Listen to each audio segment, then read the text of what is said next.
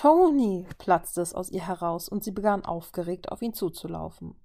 Vio, du bist ja schon wieder fit, bemerkte er freudig und war zu beschäftigt damit, sie in den Arm zu nehmen, als dass ihr ihm ihr seltsames Verhalten aufgefallen wäre. Ja, es, ich denke, es geht mir soweit gut, lächelte sie und duldete in diesem Moment, dass ihr Bruder ihr durchs Haar strich. Am liebsten hätte sie ihn angeschrien für das, was er Thor durch die Badezimmertür zugerufen hatte, doch hätte sie das nur verraten. Also machte sie gute Miene zu bösem Spiel. Wo, wo sind wir hier? fragte Vio noch einmal, um den Anschein zu erwecken, Tony wäre der Erste, der hier im Haus ihr über den Weg gelaufen war. Wir sind bei Clint zu Hause. Hättest du gedacht, dass er mit Frau und Kindern hier in so einem Landhaus wohnt? fragte er völlig perplex und spielte lieblos mit den ein oder anderen Dingen auf dem Schreibtisch herum, ehe er es wieder hinstellte. Nicht wirklich, antwortete Vio wahrheitsgemäß. Ich auch nicht. Ich hätte eher gedacht, er lebt wie Batman in einer Höhle, einer Agentenhöhle oder in einem Keller bei Fury oder so, sagte Tony todernst und er erntete dann eine hochgezogene Augenbraue von seiner Schwester, gefolgt von einem Glucksen. Naja, wie dem auch sei. Seine Frau hat Essen gemacht. Komm, wir gehen runter, dann wirst du sie auch kennenlernen. Violet nickte und folgte Toni raus aus dem Zimmer einen kleinen, liebevoll eingerichteten Flur entlang und eine landhaustypische Treppe hinunter. An den Wänden hingen viele Fotos und Bilder, auf denen eine brünette Frau und zwei Kinder zu sehen waren. Dann und wann die Kinder einzeln und dann eines, auf dem Clint auf dem Boden lag und beide Kinder auf ihm, als hätten sie ihn erlegt. Vio musste schmunzeln. Genau so stellte sie sich Clint als Papa vor. Ein so treu dover Kerl wie er konnte nur einen albernen Vater abgeben, für den seine Kinder an erster Stelle standen. Als sie unten angekommen war, sah sie einmal in die Runde. Hey Leute, lächelte sie und kratzte sich verlegen am Kopf. Hey, kam es von dem Tisch, der in der Küche stand und nur knapp alle an sich beherbergte. Es wurden verschiedenste Stühle aus dem ganzen Haus hingestellt, um jedem eine Sitzgelegenheit zu bieten, und der Tisch wurde sogar um einen kleinen runden Esstisch erweitert.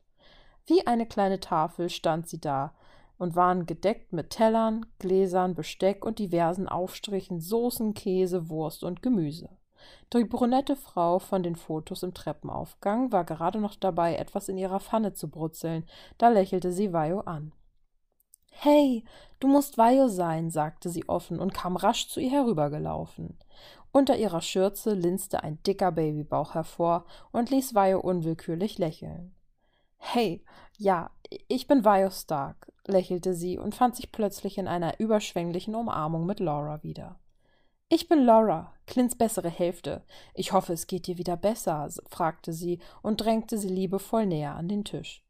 Äh, ja, klar, lächelte Vio etwas überfordert von der aufgedrehten Laura und steuerte irritiert den Tisch an. Ich wusste nur nicht, dass sie überhaupt existieren, flüsterte Vio so leise, dass nur sie selbst dies vernehmen konnte. Ich hoffe, du hast Hunger, fragte Laura und tänzelte wieder zu ihrem Herd. Gerade wollte Vio Luft holen, um zu antworten, da setzte Clint's Frau auch schon wieder an. Setz dich doch, bat sie und drehte sich mit ihrer Pfanne herum.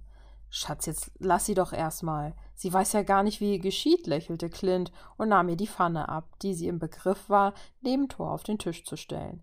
Was tust du denn? fragte sie perplex, sperrte sich jedoch nicht dagegen, dass Clint die Pfanne mit Rührei an ein anderes Ende des Tisches platzierte. Schatz, glaub mir, wenn du auch nur etwas davon haben möchtest, ist es besser, mit der Pfanne einen gewissen Sicherheitsabstand zu Tor einzuhalten.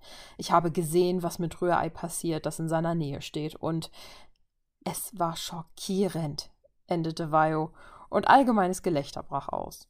Thor, der die ganze Aufregung nicht verstand, lehnte sich nur lächelnd zurück und blickte Laura traurig in die Augen.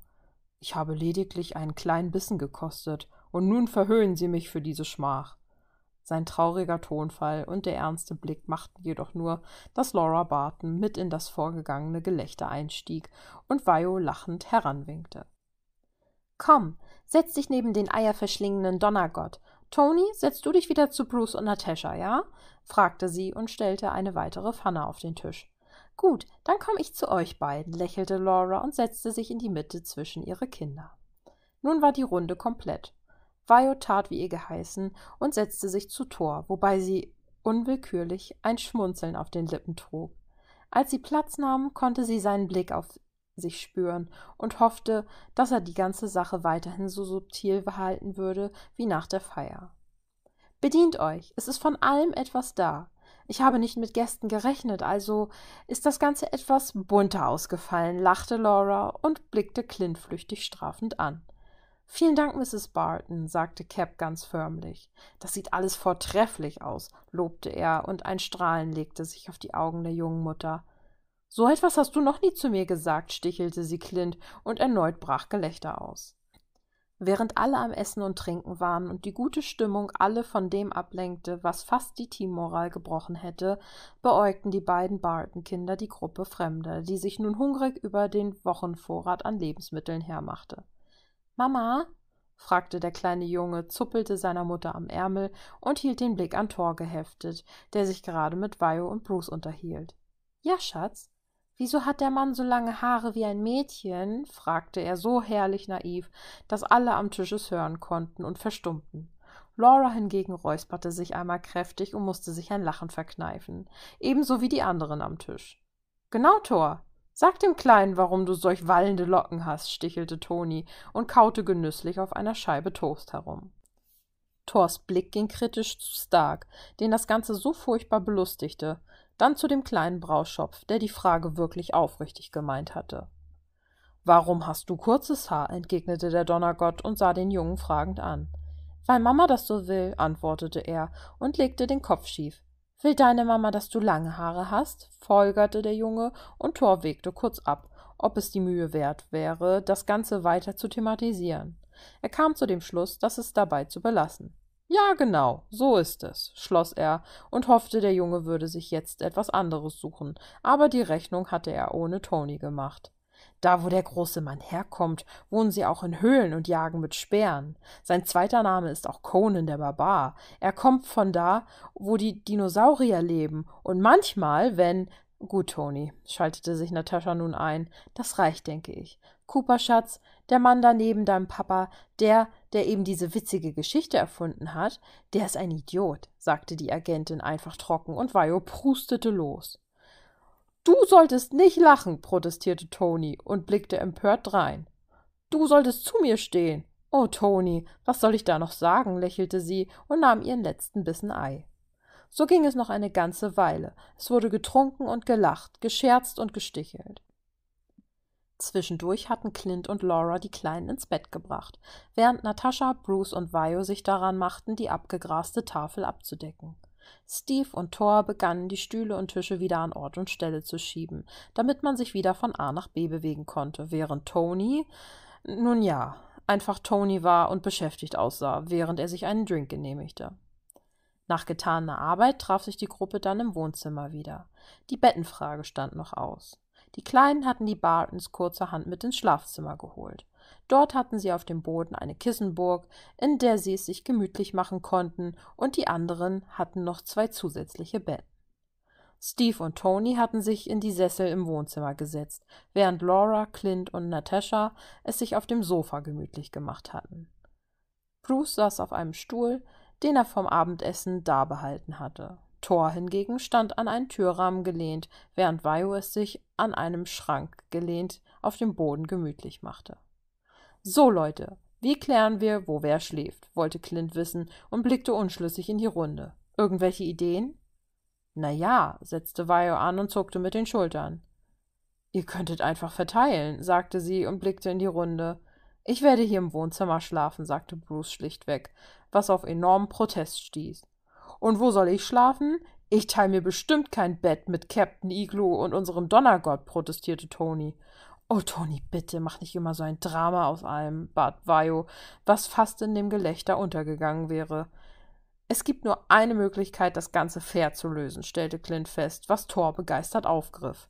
Barton hat recht. Ein fairer Zweikampf unter denen, die sich um dieselbe Schlafstelle streiten, lachte Thor, und Clint schüttelte nur empört den Kopf. Was? Was? Stutzte der Bogenschütze und versuchte dann noch einmal seine Empörung in Worte zu fassen. Was zum. Nein! Keiner kämpft hier. Was ist bloß los mit euch? fragte er mit einem verzweifelten Unterton. Wenn auch nur einer versucht, sich in meinem Haus zu prügeln, kann dieser jemand draußen schlafen, warnte Clint, was alle auf der Stelle verstummen ließ. O okay, brach Vio die Stille und startete einen neuen Versuch. Wie wäre es mit Losen? Gerade wollte der ein oder andere erneut losmosern, doch da erstickte Natascha diese Proteste im Keim. Das ist eine sehr, sehr gute Idee, sagte Natascha und blickte rasch zu Clint, welcher kurzerhand einen Stift und Zettel zur Hand nahm.